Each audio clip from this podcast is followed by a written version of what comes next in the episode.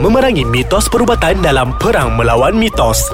Kita adalah musuh pada perkara yang kita tidak tahu. Assalamualaikum dan selamat sejahtera kepada semua pendengar-pendengar podcast Ais Kacang. Sekali lagi, pada minggu ni kita kembali ke di segmen Perang Melawan Mitos bersama saya Dr. Khairul Hafiz Al-Khaibin Khairul Amin. Jadi hari ini kita nak bercerita mengenai satu isu yang sangat-sangat menarik, sangat-sangat orang nak ambil tahu di luar sana. Um, dan saya ada juga tetamu pada minggu ini. Uh, saya perkenalkan Dr. Hirman Ismail iaitu merupakan mantan Ketua Unit Perkhidmatan Transplant KKM dan beliau juga adalah setiausaha kehormatan Pengamat Persatuan Transplant Malaysia. Dr. Himan uh, sekarang ni dah melanjutkan pelajaran uh, uh PhD dia di PPUKM dan juga merupakan ahli kepada Matric My. Jadi selamat datang Dr. Hirman. Ya, terima kasih. Assalamualaikum. Assalamualaikum warahmatullahi wabarakatuh. Terima kasih datang dengan kesibukan yang ada ya.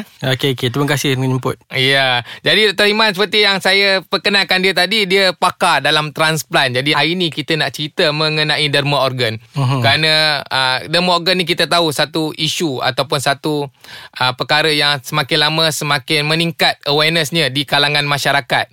Dan ini saya bawa uh, Dr. Hirman untuk dia cerita sebab banyak sangat kekangan dan halangan di dalam kita nak bercerita mengenai demo organ ni sebab dia orang dengar banyak cerita-cerita yang menakutkan. Mitos-mitos yang ada kat luar. Jadi saya bawa Dr. Hirman nak cerita kat kita apa cerita demo organ. Jadi sebagai permulaan apa itu demo organ Dr. Hirman?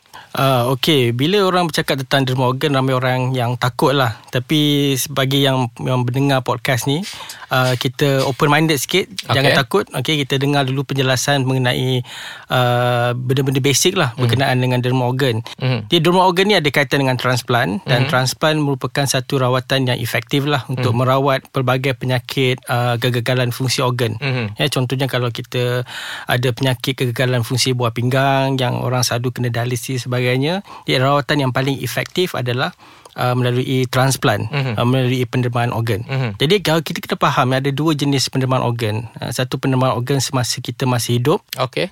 Dan pendermaan organ yang uh, kita lakukan setelah kita meninggal dunia. Mm-hmm.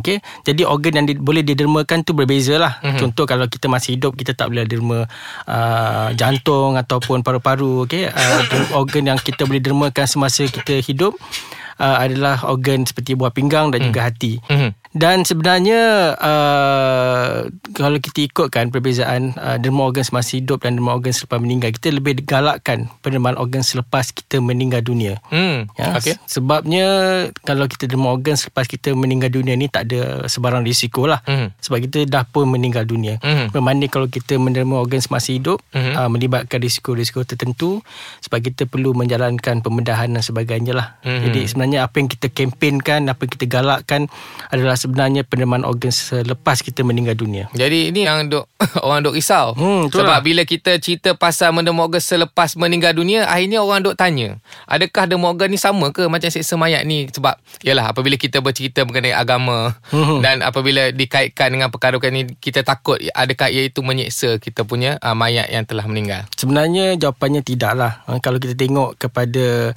uh, pelbagai kenyataan yang dibuat oleh mufti-mufti dan sebagainya dan hukum hukum derma organ ni kalau diikutkan dari segi pandangan agama Islam hmm. adalah diharuskan. Hmm. Dan fatwa dah keluar lama dah sejak tahun 1970 lagi. Mm-hmm. Uh, sebelum doktor buat pembedahan transplant pada tahun 1975, mm-hmm. uh, ulama kita dah keluarkan fatwa mm-hmm. mengatakan bahawa uh, pendermaan organ ni diharuskan. Mm-hmm. Jadi mm-hmm. ia tidak berkaitan dengan seksa mayat pun. Mm-hmm. Kerana uh, kalau kita tengok uh, untuk makluman pendengar uh, proses tu pembedahan itu walaupun dilakukan ke atas orang yang telah meninggal dunia hmm. akan dilakukan dengan secara yang terhormat sebagaimana kita lakukan ke atas mereka yang masih hidup lah. Hmm. Ha, jadi tak adalah kita nak menyeksa ataupun nak memperlakukan uh, mayat tu dengan cara yang kasar dan sebagainya. Hmm. Eh.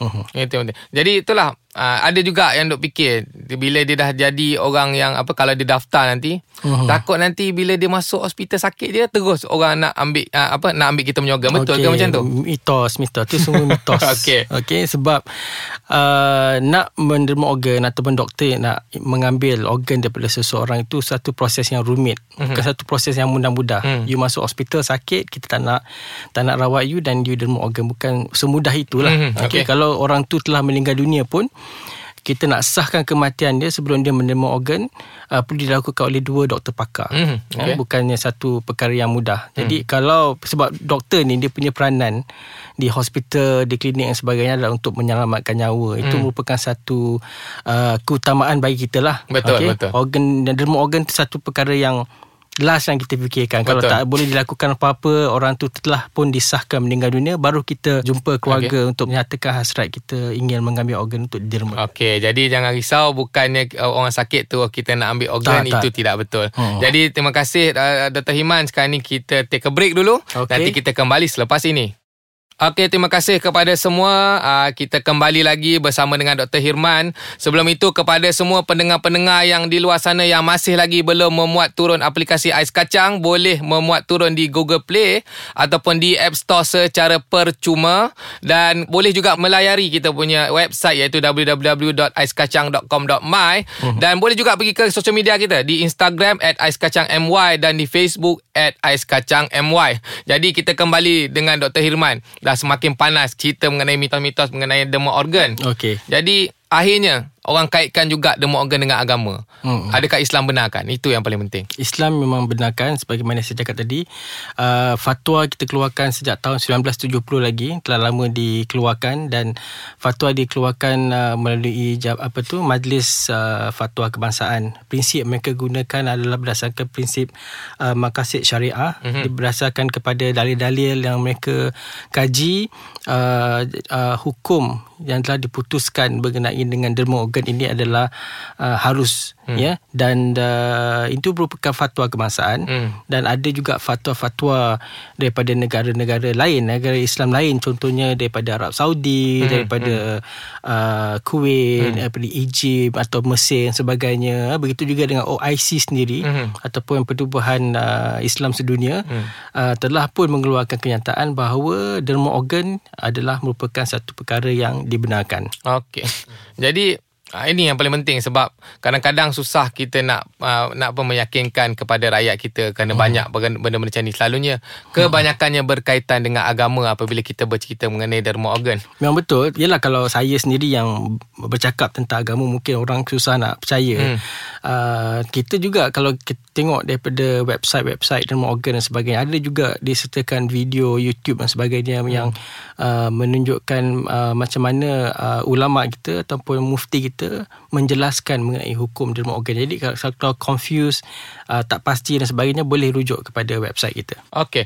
Lagi satu orang dok kata uh, lagi mudah kalau kita nak pergi ke luar negara untuk dapatkan organ betul hmm. ke? Oh senang kalau pergi luar negara lagi senang dapat dekat dalam negara ni. Adakah benda tu benar? Uh, benda tu tak benar sebenarnya. Kerana uh, kalau nak pergi ke luar negara pun sebenarnya satu perkara yang uh, bercanggah dengan uh, undang-undang ya mm-hmm. undang-undang antarabangsa mm-hmm. khususnya. Kalau orang pergi ke luar negara membeli organ dan sebagainya itu adalah satu tindakan yang yang tidak selaras dengan etika Mhm. dan juga uh, undang-undang. Dan sebenarnya mereka merisikokan diri sendiri untuk dikenakan tindakan undang-undang di negara-negara tersebut lah kebanyakan uh, pembedahan organ di luar negara itu melalui aktiviti jual beli ini dilakukan secara underground Mhm. maknanya um, secara haram lah Mhm. jadi kalau tertangkap Uh, itu bukan satu perkara yang dianggap mudah lagi lah. Mhm. Uh, perlu banyak uh, isu apa tu proses yang perlu dilalui oleh uh, orang tersebut. Mhm. Yang keduanya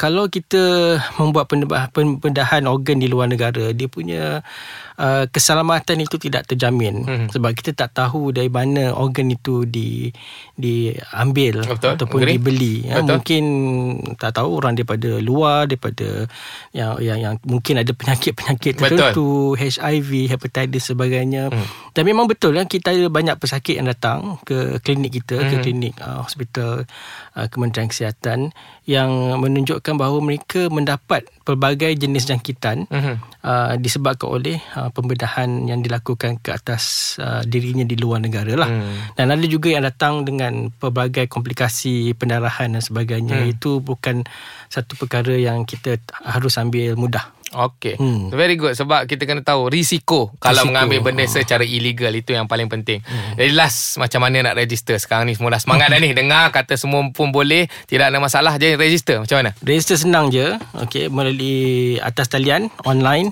okay, di website kita www.dermaorgan.gov.my hmm. dan uh, kita boleh uh, register dengan uh, letakkan nama kita IC dan sebagainya hmm. dan kad derma organ tu kita hmm. akan hantar ke rumah ke di alamat masing-masing lah uh, hmm. dalam masa 2 minggu selepas pendaftaran. Hmm. Uh, kalau Ta- hmm. Tapi yang penting macam mana orang nak, daripada pihak hospital akan detect dia punya ni nanti? Adakah kita kena tunjuk ataupun macam mana?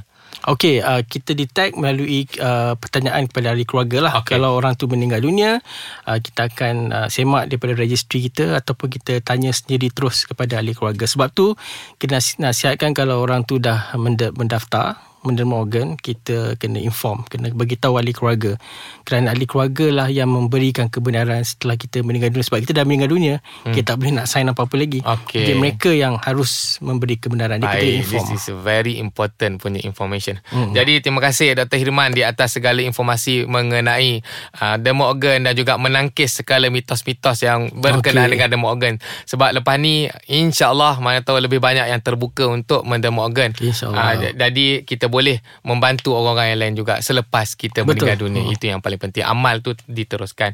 Okey, uh, terima kasih sekali lagi kepada Dr. Hirman Terima kasih. uh, dan terima kasih kepada semua pendengar. Kita akan berjumpa minggu hadapan.